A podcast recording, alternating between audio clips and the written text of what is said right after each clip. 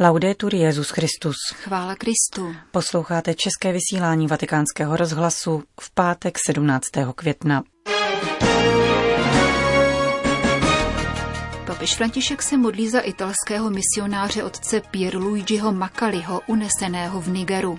Láska v rodině, povolání a cesta ke svatosti. Tak bude znít téma, které zvolil svatý otec pro příští světové setkání rodin. Výhrada svědomí se neslučuje s pohrdáním a odsuzováním, řekl římský biskup italským zdravotníkům. To jsou hlavní témata našeho dnešního pořadu, kterým provázejí Jana Gruberová a Johana Bronková.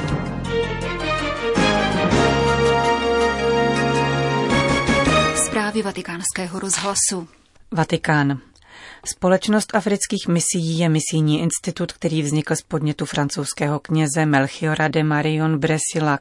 Jeho zakladatel spolu s dalšími třemi misionáři zemřel při své první africké misii do Sierra Leone v polovině 19. století při epidemii žluté zimnice. Navzdory tomu se však společenství dále rozrůstalo, a to především zásluhou nového představeného otce Augustína Plankeho. Ten založil také ženskou větev, kongregaci sester misionářek Panny Marie, královny a poštolů. Dnes celá rodina afrických misionářů čítá 82 komunit s bezmála tisícovkou členů, kteří působí v řadě afrických států a věnují se misijní animaci v zemích svého původu. V Římě, kde sídlí generální kurie, se v těchto dnech konalo zasedání generální kapituly, které vyvrcholilo dnešní papežskou audiencí. Děkuji vám za vaši misijní horlivost protchnutou odvahou, která vás vede k tomu, abyste vycházeli na venek a přinášeli všem lidem život Ježíše Krista, ačkoliv tím mnohokrát a ve stopách svých zakladatelů riskujete vlastní život. Chtěl bych se v této souvislosti připojit k vaší modlitbě za vašeho spolubratra, otce Pierluigiho Makaliho, který byl před mnoha měsíci unesen v Nigeru. Ujišťuji vás, že svatý stolec se zajímá o jeho znepokojivou situaci a věnuje jí pozornost. Otce Pierluigiho Makaliho unesla v polovině září skupina ozbrojených mužů z jeho farnosti na hranici mezi Nigerem a Burkina Faso. Od té doby je nezvěstný a o jeho osudu neexistují žádné oficiální zprávy. Rovněž panuje nejistota o totožnosti únosců, ačkoliv zřejmě náleželi k jedné z četných džihadistických skupin, které v oblasti operují. Misionář italského původu ve svěřených vesnicích působil zejména v oblasti zdravotnictví, založil zde centrum pro výživu, laboratoř, ale také přispěl k výstavbě několika škol a studní. Místní obyvatelé, křesťané i muslimové si velice vážili jeho pomoci. Svatý otec nicméně při dnešní audienci pro společnost afrických misií zmínil také jinou a kladnou stránku jejich působení, a tou je nárůst povolání v Africe a v Ázii. To vnáší radost do celé duchovní rodiny, tvořené převážně kněžími, ale také řeholnicemi a přidruženými lajiky. Evangelium lze totiž hlásat jedině ve společenství, které svými skutky a projevy vstupuje do každodenního života druhých, překonává vzdálenosti a ponižuje se až k pokoření. Povzbuzuji vás, abyste též vytrvali ve svém úsilí o úzkou spolupráci se členy jiných náboženství a institucí, ve službě dětem a nejzranitelnějším lidem, obětem válek, nemocí, obchodování s lidmi. Volba nejposlednějších, těch, které společnost odmítá a odsunuje stranou, je totiž znamením, jímž se konkrétně projevuje přítomnost a starostlivost milosrdného Krista. Takto můžete z podnětu ducha sloužit kultuře dialogu a setkávání, která se ujímá nejmenších a chudých, abyste přispívali k nástupu pravého lidského bratrství. Jako rodina jste povoláni k tomu, abyste dosvědčovali Krista skrze vzájemnou lásku a radost, vyzařující z rizího bratrského života, pokračoval římský biskup. Tento postoj ovšem předpokládá osobní vztah ke Kristu, který je třeba pěstovat nasloucháním Božího slova, svátostným životem a službou bratřím. Počáteční motivací k evangelizaci je totiž Ježíšova láska, kterou jste přijali a zkušenost, že jsme byli spaseni. Proto je důležité znovu si osvojit kontemplativního ducha, který nám umožní denně objevovat, že jsme nositeli dobra, jež zličťuje a pomáhá vést nový život. Naslouchejte Duchu Svatému a neobávejte se nových cest, abyste dali najevo, že Bůh je stálá novost a proto nás ustavičně podněcuje k novému výjití a změně místa, abychom šli za to, co je nám známé, na periferie a k hraničním oblastem. E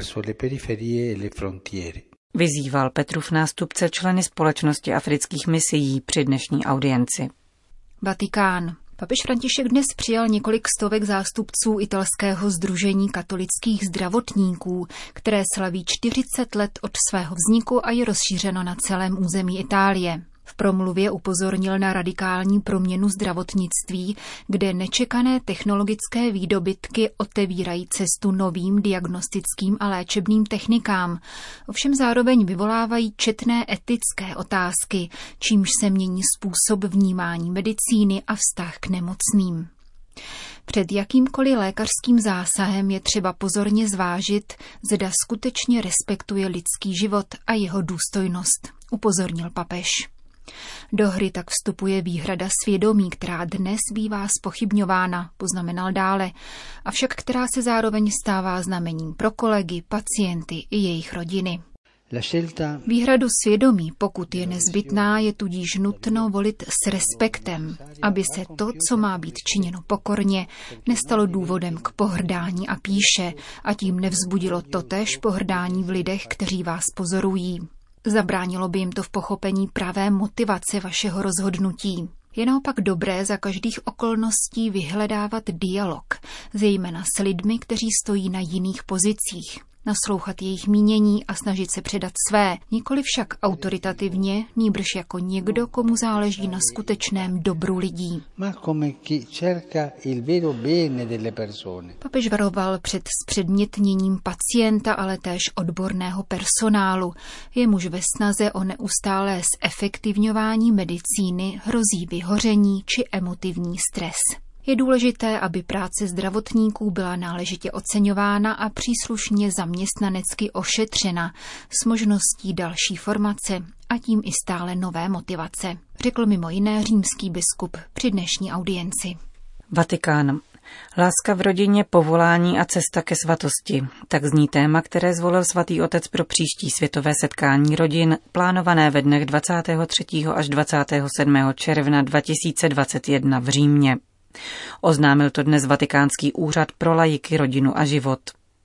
Pět let po zveřejnění apoštolské exhortace Amoris Leticia a tři roky od vydání Gaudete et Exultate chce poukázat na lásku v rodině jako na povolání a cestu ke svatosti a přispět k pochopení a sdílení hlubokého spásného smyslu rodinných vztahů v každodenním životě. Čteme v oficiálním sdělení kompetentního vatikánského úřadu.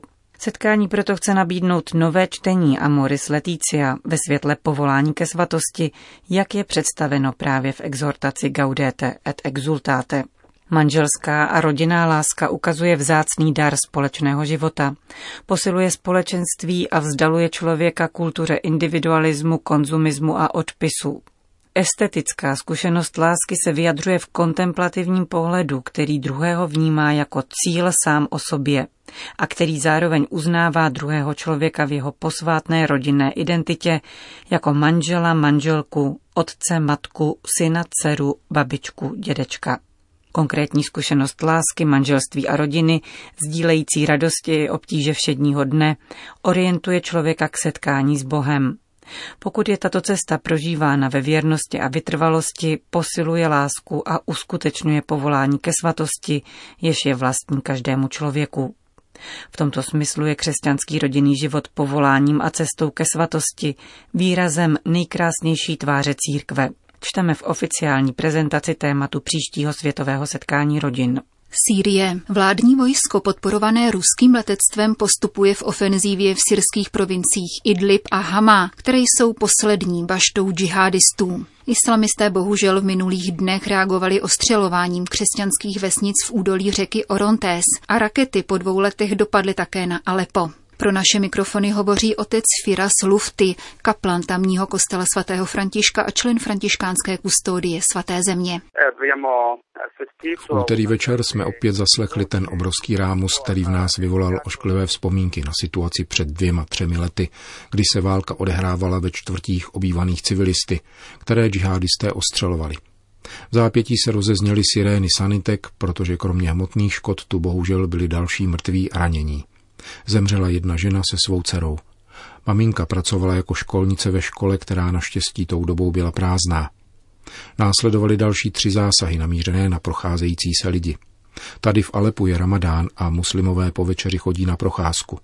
Alepskou periferii, která sousedí s městem Idlib, dosud drží džihadisté, kteří dlouho byli sticha a nyní se opět ozvali. Máte zprávy o jiných křesťanech, kteří žijí v oblastech kontrolovaných džihadisty? Jistě, otec Hana Žaluf, františkán jako já z kustodie svaté země, se mnou telefonicky mluvil.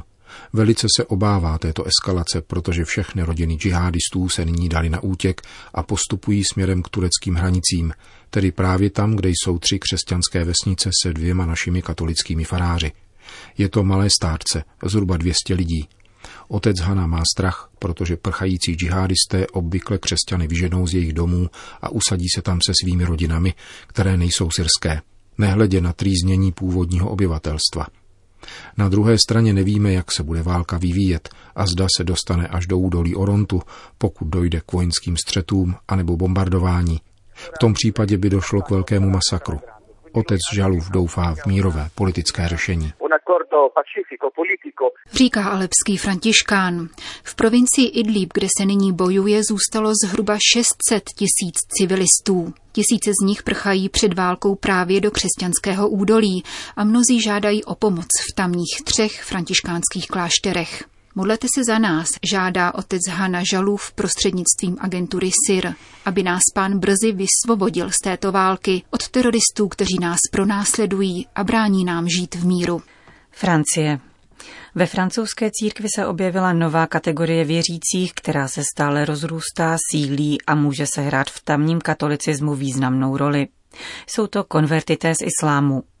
Upozorňuje na to Jean-François Chemin, francouzský spisovatel a historik, který schromáždil knižní formou jejich svědectví. V rozhovoru pro týdeník Famille Chrétienne tvrdí, že takových případů je daleko více, než se všeobecně soudí. Někdejší muslimové jsou sami přesvědčeni, že konverzí bude přibývat a že noví katolíci zaplní vyprázdněné kostely. Překvapivým rysem obrácení, popsaných francouzským historikem, je jejich často nadpřirozený charakter. Mnozí konvertují pod dojmem vidění, snů, zázraků a neočekávaných setkání, vypráví Jean-François Chemin. Připomíná, že muslimové nemají problém s vírou v Boha. Jeho existence je pro ně zřejmá, což proces obrácení usnadňuje.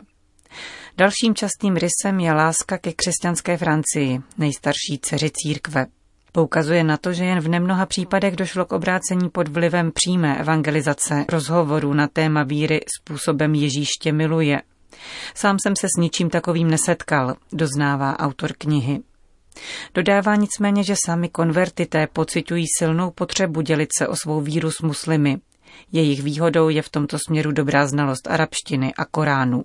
Temnou stránkou života této nové skupiny křesťanů jsou represe, s nimiž se setkávají ve svém rodném prostředí ve Francii. Jsou sice rodiny, které jejich novou víru přijmou, mnohé jiné ale přirušují s konvertitou veškeré kontakty. V této souvislosti dochází také k agresi a dokonce k vraždám. Jean-François Chemin zmiňuje případy dvou žen, které po jejich obrácení na křesťanství zabili vlastní manželé.